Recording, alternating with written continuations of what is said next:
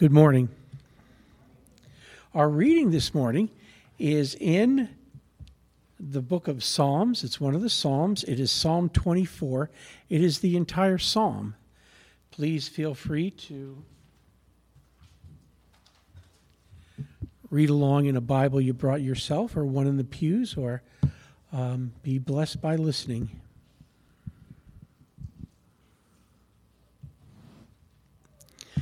The earth is the Lord's, and all it contains, the world and those who dwell in it. For he has founded it upon the seas and established it among the rivers. Who may ascend the hill of the Lord, and who may stand in his holy place? He who has clean hands and a pure heart, who has not lifted up his soul to falsehood, and has not sworn deceitfully he shall receive a blessing from the Lord and righteousness from the God of his salvation. This is the generation of those who seek him, who seek your face, even Jacob. Lift up your heads, O gates, and be lifted up, O ancient doors, that the King of glory may come in. Who is this King of glory? The Lord strong and mighty, the Lord mighty in battle. Lift up your heads, O gates, and lift them up, O ancient doors, that the King of glory may come in. Who is this King of glory? The Lord of hosts. He is the King of glory. Father God, I am so thankful that you have created this world, and uh, there is nothing that transpires that is not seen by you or directed by your hand. Um, Lord, help us to have peace in that, knowing that uh, that it is your world and, and you are Lord of it. And, and Lord, give us, give me and, and us the, the um, Lord to, to look for ways that we can tell others who the King of glory is. Lord, that it is you, the Lord strong and mighty. And they can put their faith in you and, and not in, in any of the craziness of this world. Um, Lord, I want to thank you for giving us the opportunity to worship you in music, in the reading of your word, and uh, in the preaching of the same. Uh, Lord, I want to. Uh, if I pray that you'd bless Steve Altman, that you'd uh, put in his mind what you'd have him teach us, and help us to have ears to hear, that we would take to heart uh, the message today. And one more thing, if we could pray for the uh, the the healing of uh, of our pastor Steve and his family. Uh, Lord, I pray that you would uh, you you would relieve their aches and pains, Lord, and you would bring them healed, so that um, so Lord that uh, we can we can see them next week. In your name we pray, Amen.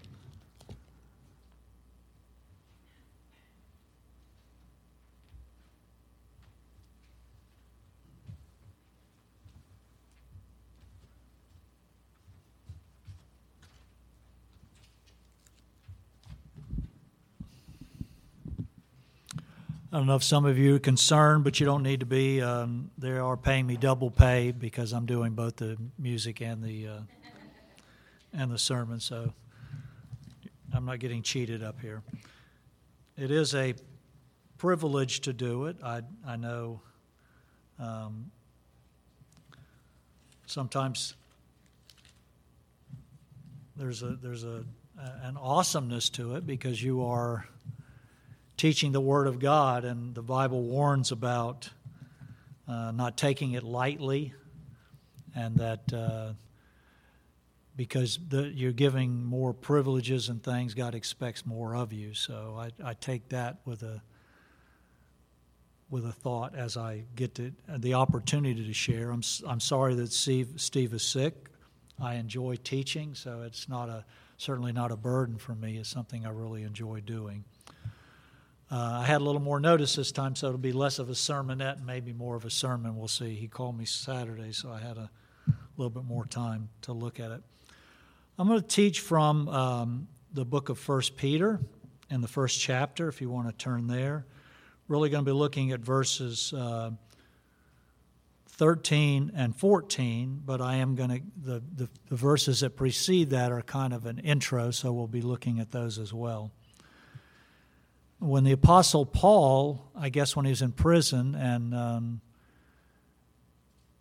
Peter was still in Jerusalem and kind of leading the church, he actually looks like asked Peter maybe to write back to some of the churches that he had gone to and started to lift them up and make sure that they were still strong in the faith and that they were encouraged and things. So the the epistles that Peter writes back, especially this first one, seems to be written to the churches, the the Christians all over that are having issues and struggles. They were in a time when Rome was starting to persecute Christianity, probably just before Nero and all of the things that went on with the uh, killing of Christians.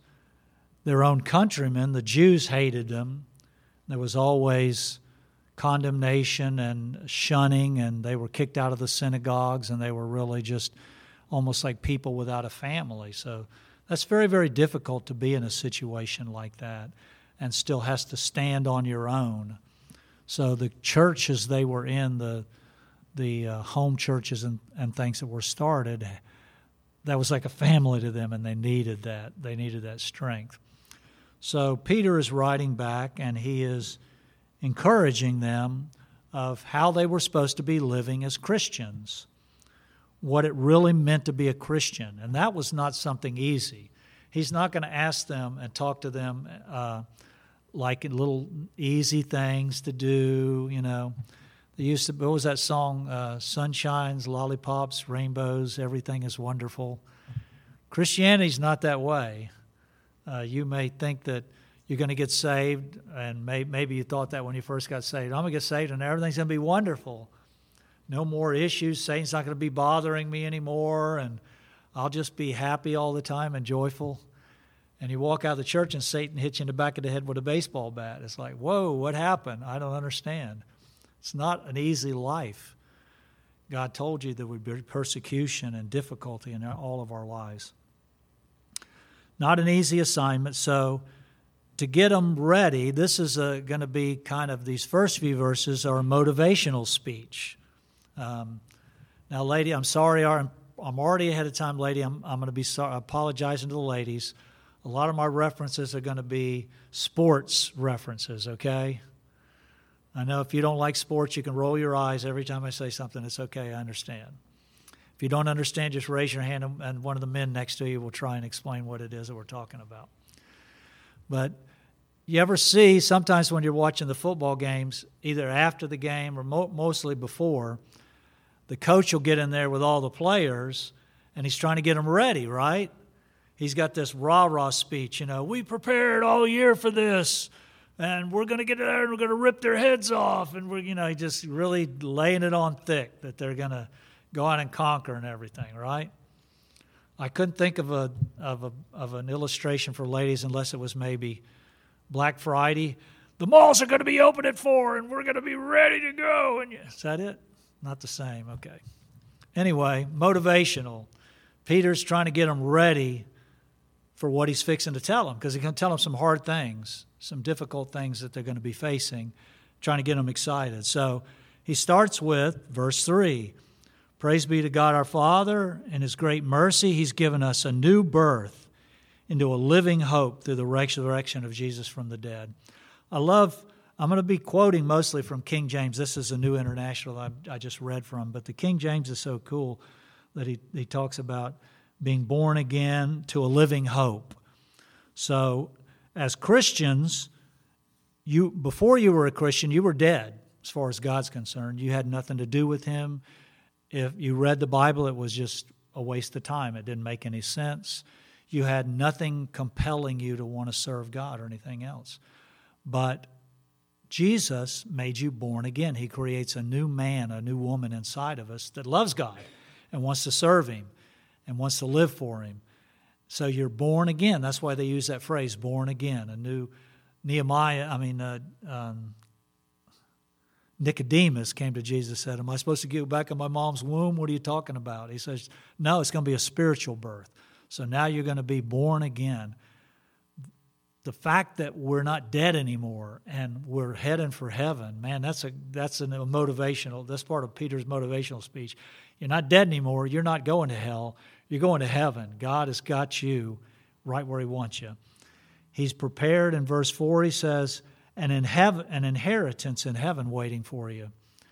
Now, as uh, working all my life, I work. I just happen to work for a company that provides me with a um, a, a, pension when I leave there. Not all the companies have that, but I got a pension. I got a 401k where I put some of my money. I got my own savings. I got Social Security that's coming. And like two years ago, I was like, yeah, baby, I'm, I'm ready. This is looking good. And then two years later, I'm going, I wonder if I'm have enough money. Everything seems to be going to pot. I don't have to worry about what's up there, right? What you put up there, it's safe. There's no inflation in heaven, not going to eat up your, your rewards up there. There's no moths, no hurricanes going to blow your house away. Nothing. You are safe. Everything that you put into heaven ahead of you, it's there. It's guaranteed, and you don't have to worry about it. That's cool, man. That's a, he's, he's getting me now. Peter's getting to me now. Okay, Mo, get a little motivational. He's, li- he's getting where I'm living. And then f- the fifth verse, he says, and don't worry about thinking that you somehow you got to hold on by your fingernails and to make it to heaven. God's working in you all the way to the end. In verse 4, he says that rejoice that, uh, excuse me, you're, shield, you're shielded by God's power until the coming of salvation ready to be revealed in the last times. God is going to take care of you. He is working in your life and He's going to keep working in it all the way until He calls you home. You're not working your way to heaven. You're not got to do all these things or God's going to turn His back on you or get upset or whatever it is. God's in charge. He's got you. I got your back. Okay? So Peter's, okay, Peter, you got me. I'm motivated. Now what are you going to tell me? Because it's going to be tough but he's got his motivational speech, he's got his people ready. So then he starts, we skip over to verse 13, and he says, Therefore, uh oh, he's fixing to get some, some heavy stuff, right? He says, All these great things you got, man, woo! He says, Therefore, okay, what is it, Peter? What are you fixing to tell us? In King James, it says, Gird up the loins of your mind. Isn't that an interesting phrase? Gird up the loins of your mind. What in the world are you talking about there? In the Old Testament, the uh, Jews used to wear long flowing robes, right? So if they were going to go into battle, if they were going to do work, hard work and things, they would take and they would pull it up, and with a belt and stuff, they tie it up tight around their waist so they're not tripping over it while they're working and stuff. So when he's talking about girding something up, he's talking about getting ready, getting yourself prepared. The, the getting your mind ready, gird up the loins of your mind, is the idea of getting your mind set for hard work, getting your mind set for battle. I like the phrase, this one isn't a, a, a, a um, well, I'm struggling today. It's not a, a sports phrase, but it's one you probably heard. You got to get your mind in the game. It's not limited just to sports, but you got to get your mind in the game. You know what that means, right? Whatever you got, you, whatever you're doing, keep your mind on what you're doing.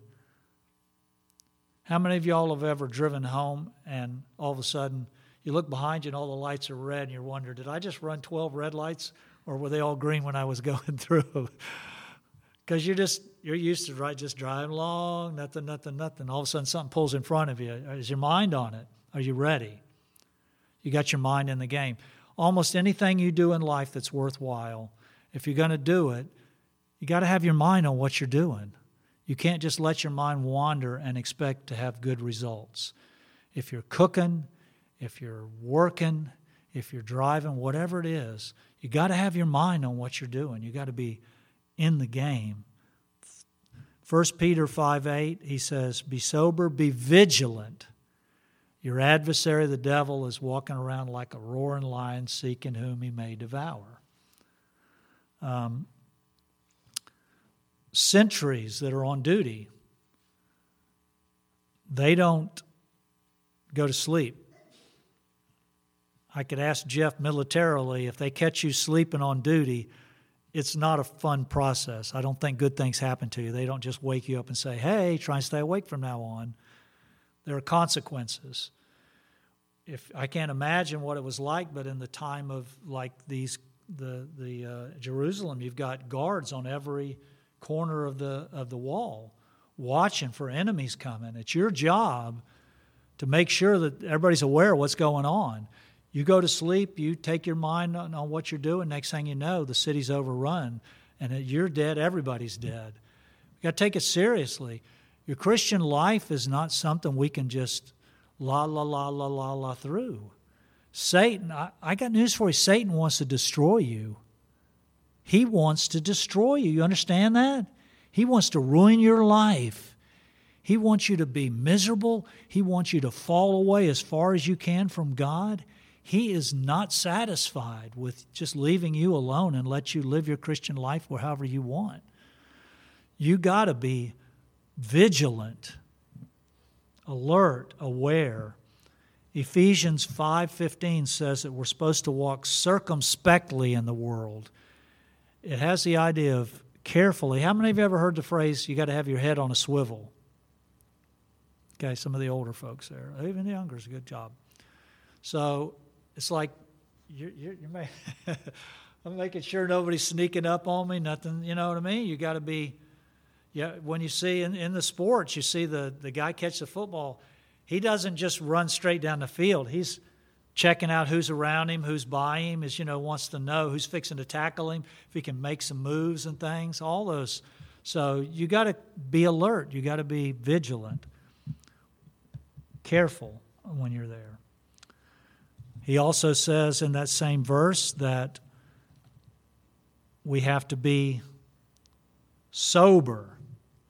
Now, that's uh, literally, I guess, the opposite of being drunk, but it has the idea of uh, there's another phrase having your wits about you. You've heard that one, haven't you? You're, you're, you're not just off uh, airhead somewhere or whatever. It's a. Um, that same verse in First Peter, he talks about the, fir- the second part says be so. First part says be sober. Second part says vigilant. The sober is watchful, serious about what you're doing. Uh, in 1 Thessalonians 5 8, he says, We're of the day. He's comparing us to the people that don't know Christ, don't know anything about God and the the end times and things, it says they're going to be caught totally surprised. They have no idea. They're the people of the night. They're walking around in darkness and they have no clue. We're people of the day. We know what's coming. We know to be vigilant. We know to be watchful.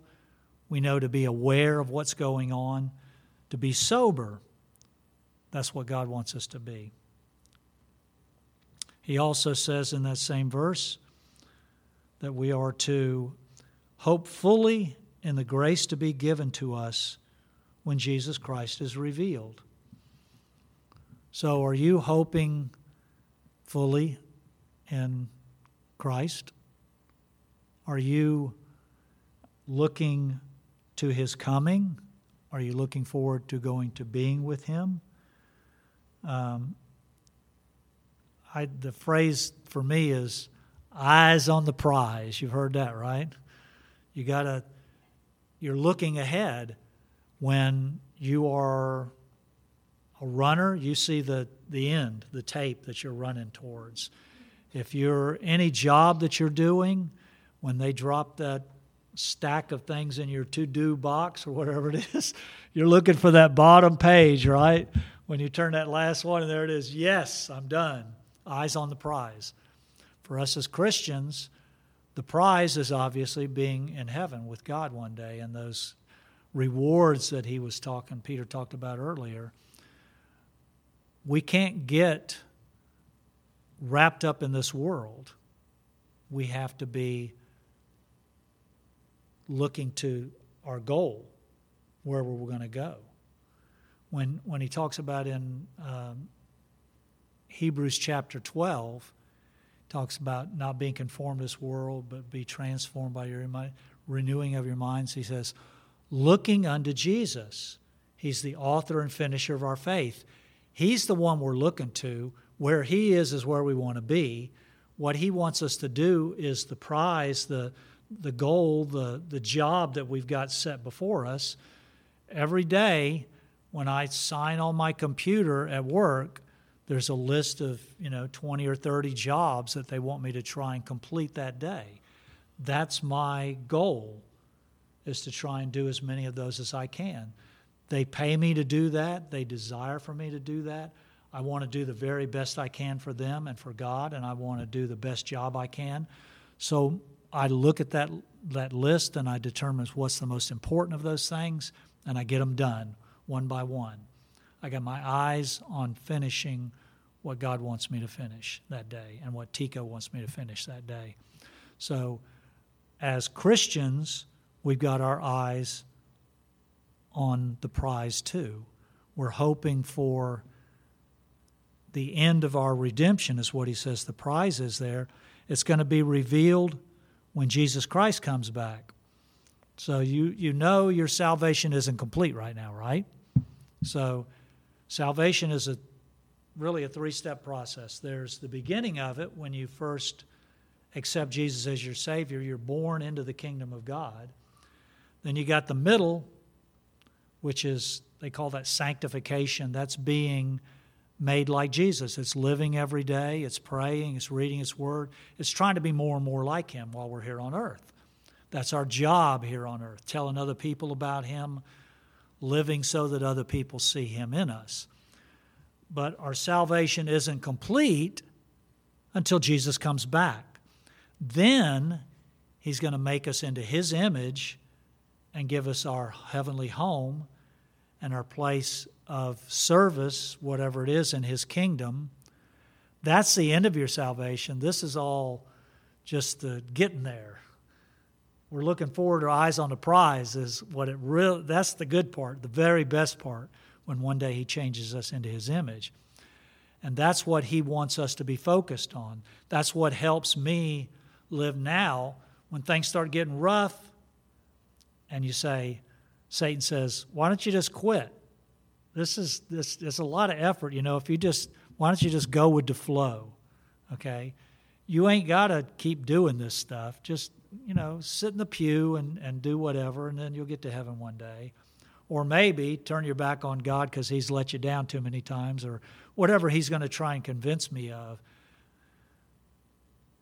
If I got my eyes on the prize, I could go, hey, I don't care what you say. you know, you could, t- yeah, it's rough right now, but I tell you what, in a few years, I'm going to be there and I know where you're going to be. He wouldn't like to hear that either because he's going to be in a lake of fire and I'm going to be in a heavenly home. But I got my eyes on the prize. I want to I want to try no matter what comes to keep remembering what I've got in Jesus and what the end is going to be. In Ephesians 1 13 and 14, God reminds us that He put His Holy Spirit in us as a down payment. So one day He's going to come back and finish the job and take us home. If you ever bought a car, a house, you know what a down payment is. You put some down and they give you the thing and you keep it until it's finally paid for, and then they give you a little piece of paper that says, all yours. And right now, we got a down payment, the Holy Spirit living in us, and that convinces us. Every time we sense the Holy Spirit in us, we know we're God's. And that one day He's going to finish that and take us home. And He's going to say, Here's your deed to your new house and your forever life. Uh, Philippians 1 6 says that He's going to finish the work that He starts in you. That's a promise. He's going to finish the work that He starts in you. So it sounded pretty good, the things that he's talking about, but there's still more uh, things we got to do. As obedient children, uh oh. How about the phrase that pays, do, do as, as I told you? How many like that phrase? Didn't you love to hear that when you were a kid? Do as you're told. Everybody love that? I was just loved that. My parents, yes, yes, okay. No? Wow. I'm surprised some of y'all. Shame on you that you were not just so anxious to do everything your parents or teachers or whoever told you to do, or your drill sergeant or whoever. they didn't always tell you nice ways. We don't. That that that stirs the uh, hackles on the back of our neck when somebody tells me what to do. Somebody orders me. I'm supposed to be obedient to somebody else. Wait a second. I'm a free person. I'm not a I'm not a slave to anybody. Bible says you are. You're God's child, you're his servant, and he has something that he wants you to do and he wants you to obey. That's against our nature to just willingly give up and want to surrender ourselves and our wills. I got two scenarios for you. See if this helps you with the obey thing. Number one, you're in a room. There's a bomb in there, ticking down, fixing to go off. You're locked in, can't get out. There's a guy in there with you who's a bomb expert. And he's ordering you to do things to defuse that bomb. Is that hard to obey that? yes, what's next? Please tell me whatever anything you say, sir, I will do it, right? That makes sense. It's your life. Boom. So you're going to do whatever that guy says. Nobody has any trouble following those orders, do you? That's a great scenario. Now I got another one. This is the spiritual scenario, and tell me if it does it shouldn't be the same. How would you react to being told how to have the greatest life you can possibly have? You going to turn that down? Love, joy, peace, long suffering, uh, guidance, protection. You going to turn that down because somebody's telling you what to do? God's going to tell us what to do, and if we do what He says, we're going to have all those things.